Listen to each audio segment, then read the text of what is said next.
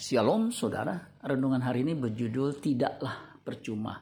1 Korintus 15 ayat 10. Tetapi karena kasih karunia Allah, aku adalah sebagaimana aku ada sekarang.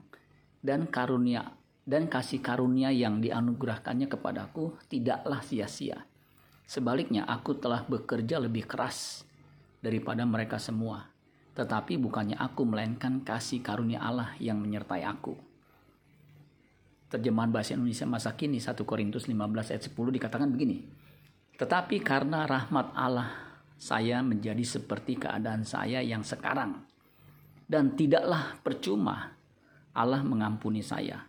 Malah justru sayalah yang bekerja lebih keras dari semua rasul yang lain. Tetapi itu sebenarnya bukan usaha saya. Itu usaha Allah yang mengasihi saya dan yang bekerja bersama-sama saya. Rasul Paulus menyadari bahwa keadaannya saat itu karena kasih karunia Allah semata.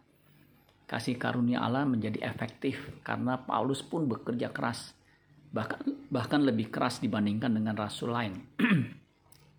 Hal ini terbukti dengan banyaknya jemaat yang dihasilkan dari pelayanannya.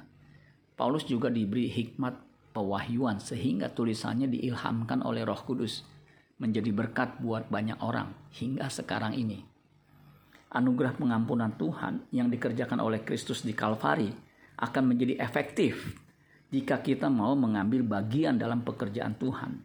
Pekerjaan Tuhan yang diamanatkan oleh Kristus adalah menjadikan semua bangsa murid Kristus. Jangan sia-siakan kasih karunia Allah dengan menuntaskan amanat agung Tuhan Yesus Kristus ini. Amin buat firman Tuhan. Tuhan Yesus memberkati. Sola Gracia.